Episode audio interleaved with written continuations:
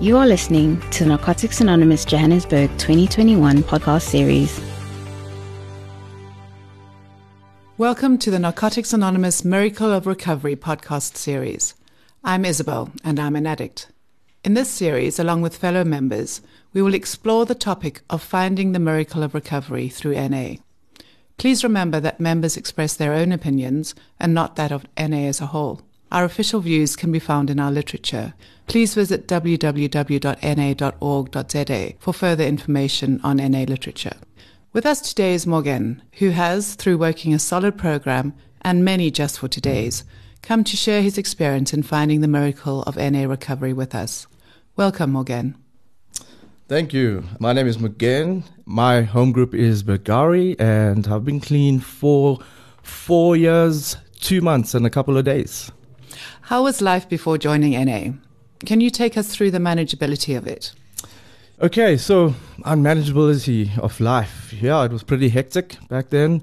Being young and you know seeking the high life, material goals, wealth, money, um, and back then you know you you could do it. You know, quite young, but things change. You know, as you as you get in as an adult, you start getting more involved with your emotions, and you don't like want to want that life anymore, that that young life. And as you grow up, uh, then you realize that oh, um, wasted so much time because at that point I didn't have a purpose in life. I didn't understand my purpose in life, and a lot of the things as I grew up and became more of an adult and more mature, if I could say, that uh, I couldn't process these things internally. And, you know, I'm just going back to my father's death when I was about 12 years old. I didn't go for counseling my mom took that quite bad, and um, you know, and she wasn't there emotionally as a mom, and uh, so I grew up with that. She was there, obviously, as a mother, financially, you know, gave me a whole lot of things. But if I look back, back then there wasn't consequences, you know. And I'll give you an example: like if I wrote off a car, I got a car, and if I wrote off the car, the car was easily replaced, you know. So there was no consequences, and, and I grew up with that. And being in that position uh, back then, I didn't know how to love, you know. And fast forwarding, being in relationships, I couldn't offer that love, or I didn't know how to. Yeah, and just growing up with that, I also wasn't meeting my goals. And at the point, you know, I was in corporate, you know, climbing the corporate ladder. And then when I moved to Johannesburg, it was was quite crazy. Um, trying to live that lifestyle. I couldn't sustain it, you know, that Sandton lifestyle, if I could put that. Uh, and um, I wasn't meeting my goals, and it's it just caught up with me. And then, of course, what do you do? You turn to to substance. And so back then, when I was younger, you know, you get away with a lot of things because you're young and you're still fresh. Your body can handle these things. But as you get older, your your body changes, you know. And um, I, I just got more involved in the in the substance again, and it just took over. And life becomes unmanageable. wasn't making meeting my goals uh, from a work related perspective. I was working in the office late, and you know, it wasn't meeting deadlines, and I was just pushing myself on weekends and stuff. And it just got to a point where insomnia built, and I had to look for other substances to control the insomnia, and then things just started spiraling out of control, and that was my un- unmanageability. And every time I tried to process these things as an adult, I didn't have the tools to do so. So, yeah, at that point, um, I got to a stage where it just became all darkness, you know, and every day the same routine, you know. As Einstein said, um, the level of insanity is uh, doing the same thing but expecting a different result, and that was my life every single day. And as I as I got to a point, um, I just found out that I actually didn't love myself I didn't love myself to the extent where I wanted to take care of myself, take care of my body, take care of my mind. And I was seeking external affirmation, you know, if it was from my girlfriends or if it was from a different woman, basically. And um, yeah, and, and from material things, you know, and how I, uh, people saw me externally. But, you know, going back, I was so decayed inside. It was just darkness, and I, I could just pinpoint to say that it was spiritual decay. Thanks, Morgan. Can you tell us how you came to hear about the NA Fellowship? Yeah, this is um, this is an interesting one. I've uh, done other 12 step programs, And uh, but each time it didn't work for me at that point. And the reason for that is because one was specifically I I think the most important one was because I did it for external reasons. If if it was either my my girlfriend that I was with at the time, I did it for her, you know. Or if I I was at financial rock bottom, you know, I did it for that. Or if physical rock bottom, you know, like because I'm um, quite athletic, and when you see your body changing and you don't have those abs anymore, you know, you do it for that. I did it for that reason. But you know, and then each time, you know, if I if I look back now in hindsight, I didn't do it for myself. You know, I always did it for that external affirmation thing. And the second most important thing was that I didn't understand it. I didn't understand the program at the time. So it was never about me, right? So eventually I got to a point where I hit spiritual rock bottom. And, you know, just going back to the point I made previously, that was my saving grace, I think. And uh, having the spiritual, I felt so it, the darkness, and I felt it. You know, I really felt it from a spiritual level, and not loving myself as well. You know, and I went to my knees and I just went to my higher power and I said, I need help now. And that it was at that specific point where I was became honest with myself, and um, you know, and then I became honest with. I think the first person I called was my mom, and I told her I need help, and I was honest to her and I was truthful to her. Because at that point, the first thing you need to be when you say that you're an addict is to say that you are honest to yourself, you know, and that's part of the, the first step. And the next person that was really close to me was my mom, and I was honest to her. So if we, you know, if we take that and, and put it together, that was the biggest decision in my life that I actually made, and that having that integrity and honesty, and that was the start of the 12 step program. So, um, look, and then I did check myself to a, a treatment facility, and lucky at that point, uh, they in that facility ran the NA 12 step program. And that was when I really, at that point, you know, understanding it and not just doing it for the sake of answering the questions and things. And then it just built from there, you know, and um, yeah, I think that's uh, that's how I got to know the, the the NA program. And when I got out, I just built on from there. Thanks, Morgan. Can you take us through your time within the fellowship? How has the NA program and the 12 steps helped you in your life? And how do you apply the NA program in your daily life? What does this entail? That's been really amazing for me. And just going back to the point of under, really understanding the program, and it really helped me spiritually. And I think that spiritual connection between the NA program and myself was what I really needed. And if I look back in hindsight, I, each time I did the steps, I couldn't get to step four. I'll do the first three steps, and for some reason, you know, I, I always because you don't want to get to the point where you have to really dig deep, and that's what step four does for you. You're really digging deep to find what is the issues, and you know your resentments and your fears and all these things that you your past, and people don't want to. They just want to brush it aside, you know. And so at that point, I did have a gap from step three to step four, where I really sorted uh, my relationship with my sponsor. And by chance and coincidentally, I started, I met a, a, my friend, a good friend of mine, who told me, why don't you come start spiritual school again? So I went, I said, okay, let me give it a, a shot because the NA program is a spiritual program.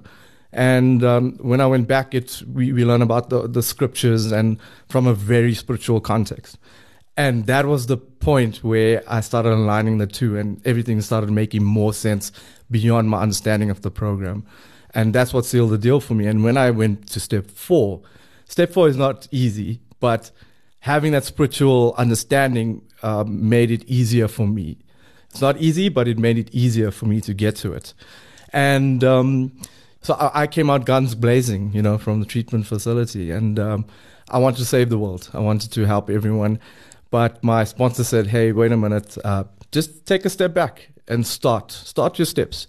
Just do your steps." And then when I started the steps, everything else just followed, right? Because when you start the steps, what do you need? You need a sponsor. And how do you find a sponsor? You need to attend meetings, you know. And when you get to a meeting, you have to do service, right? And you have to be accountable, you know. And it's that's one of the most prominent things in the fellowship is being accountable, you know, accountable to your fellow members, to your groups. And uh, at that point, where, uh, you know, being accountable, going for service, doing your meetings, and r- the spiritual classes and combining it with the with the NA program and my steps really helped me with my connection with my higher power, and everything just sort of just worked out. Um, I'm I have such a hectic life with my businesses and things, but everything started falling into place for some reason. It's just the world just worked that way, you know.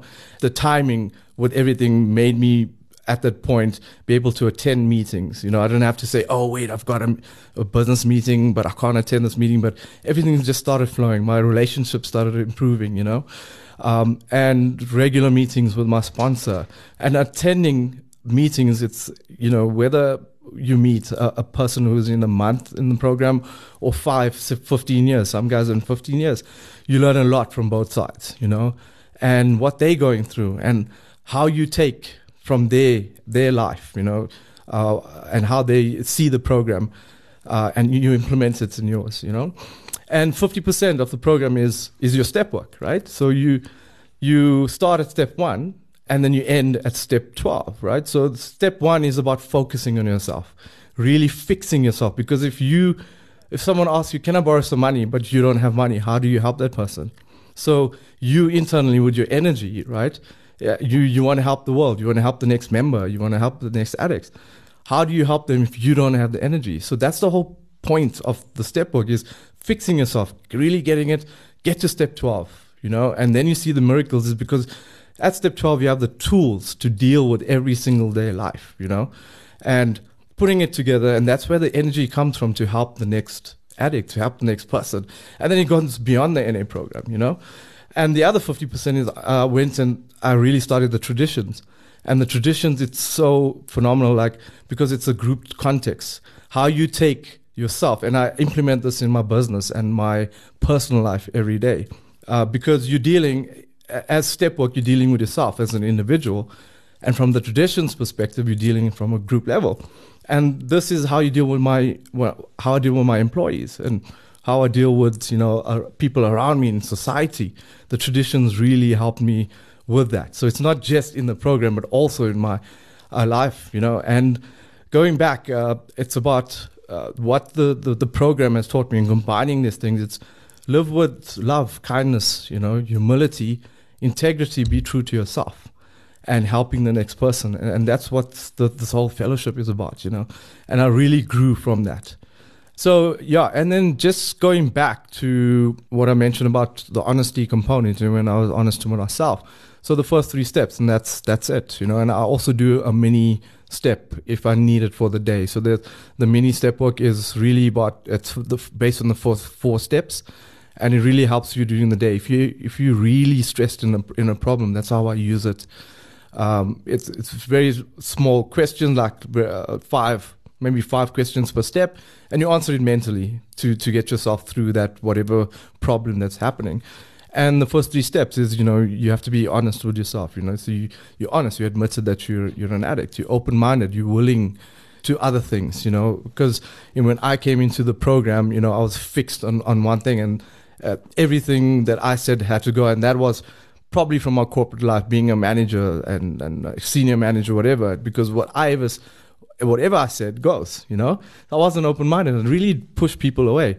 But as in the program, you tend to figure out that you know, just be open minded to what people are going through. Everyone's different, yes, but sometimes those things are applicable you know and when it comes to spirituality you know and while i'm not a religious person i do uh, take uh, aspects of spirituality from religion when i speak to other members who are you know and i use that in my life and, and put that in a spiritual context. And willing you know so be be willing. So once you're open-minded be willing to listen to people. And listening is such uh, an amazing aspect in life because people tend to talk and you when you don't listen, you're not getting information that could help you because a lot of people sometimes that I meet, uh, they definitely know more than me, you know, and they could help me. So I love listening. I love listening to people's stories, where they come from, what their background, and how they're managing through life. And I take aspects for that and I question, you know, always be questioning. So another major part in my life is having sponsees and being a sponsor and having that relationship. And you can find a lot of information from the sponsor uh, sponsor guide. Um, and that's because uh, when I finished the steps, right? Initially, my first year was to remove the substance. My second year was a very spiritual way of doing the steps because I did my pilgrimage in India and it was a very spiritual journey for me. And on that journey, I came back and I've completed the steps for the second time on my own, uh, spiritually. And there was a big change in how I saw the steps or how I saw myself. And you could see the changes. And it's so necessary to see the change from when you do remove the substance in the first year to when you do it spiritually. And the third time I did it was uh, actually four times was with my sponsees because you do actually doing the steps as a sponsor again because you're working with the sponsees and that really helps you because you learn a lot from your sponsees as well by guiding them on the steps and hey wait a minute you know this actually works for me as well.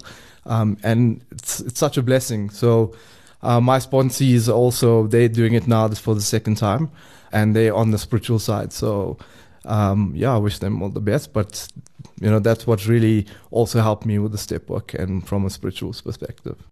So how is your life now can you give us an insight into how you spend your days um, compared to before?